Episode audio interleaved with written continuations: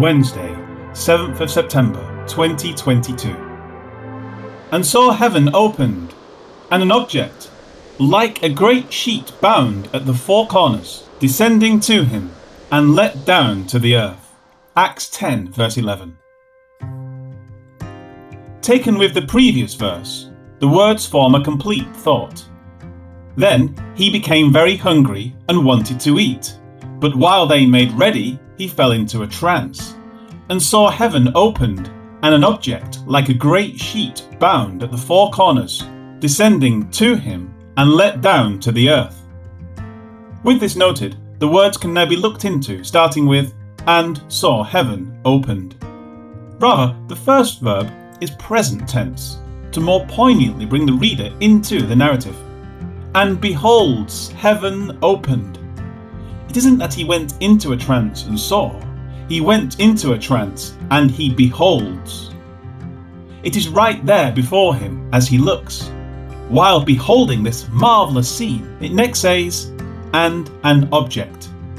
This is all happening while he beholds. This thing, described here as an object, takes hold of his vision.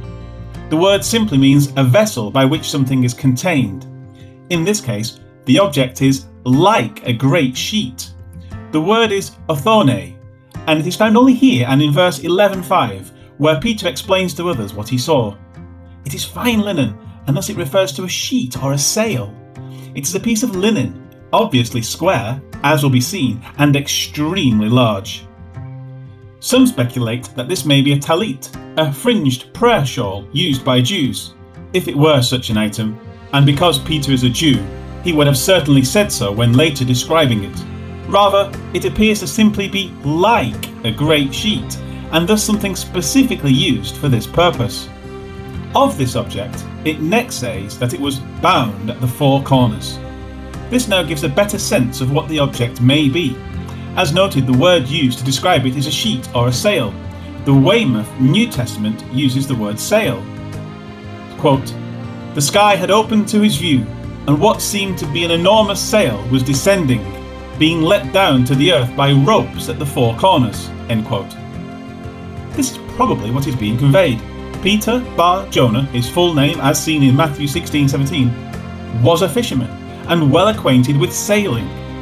He had just been called from Joppa, where centuries earlier Jonah had sailed aboard a ship going to Tarshish.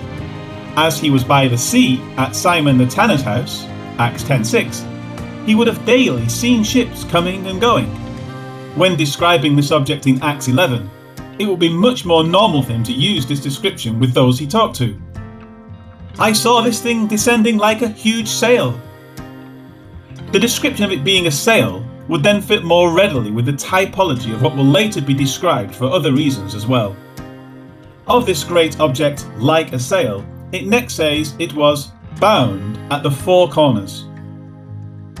The word translated as corners means beginnings. It is the very extremity of the sail, and this is what would naturally be done to a sail. The billowing square sail of a ship is what catches the wind and impels it forward as it is bound by its corners.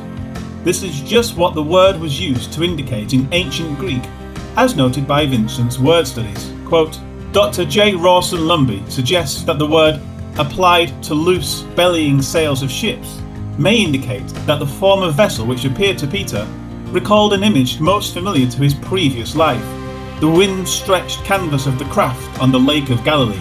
The verse finishes with the words, descending to him and let down to the earth. The number four in Scripture is defined by Bullinger as the number of creation it is the world number, and especially the city number. This object, bound at the four corners, descended down to the earth. As such, it would indicate the four corners of the earth noted elsewhere in Scripture, such as in Isaiah 11:12. It is a way of describing the totality of a location, such as a city or a country or even the earth itself. As this has descended from heaven, its origin is in heaven due to its great size and the fact that it has four corners and that it has descended to the earth, it is emblematic of the entire earth. These things can be deduced even before the next verses are given.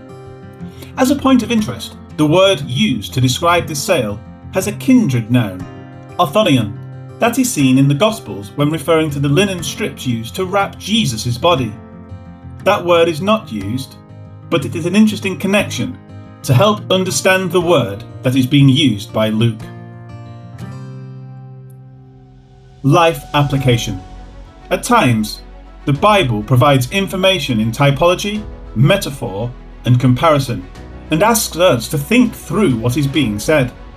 It can be an imperfect science to interpret these things, but the more we read the Bible, the more clearly such things begin to be understood. The consistency of the Bible in its use of various literary devices, especially combined with the life or circumstances of those who are highlighted in the passages, can give us even more assurance of what is being conveyed. For example, Peter is being used to convey imagery to the church at this time. Who he is, what he did, and the surrounding passage all give us clues as to what the imagery is conveying. From there, we can then make logical deductions about what is being expressed. In other words, read your Bible, think about what it says, and remember these things as you continue. When an interesting passage comes before you, then you can take your store of information and make such conclusions. Be careful, however, because some people can make anything mean anything by incorrectly analysing what is being described. Don't just jump on the first commentary's explanation, but be willing to research the matter fully in order to get the best hint of what is being expressed.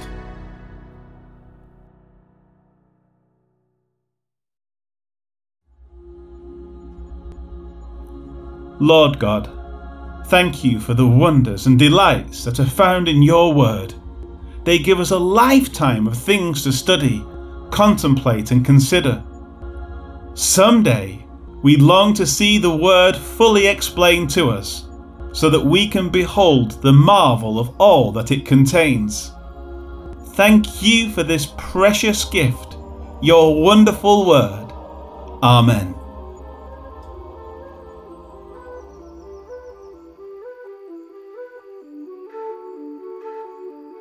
He saw heaven open and something coming down.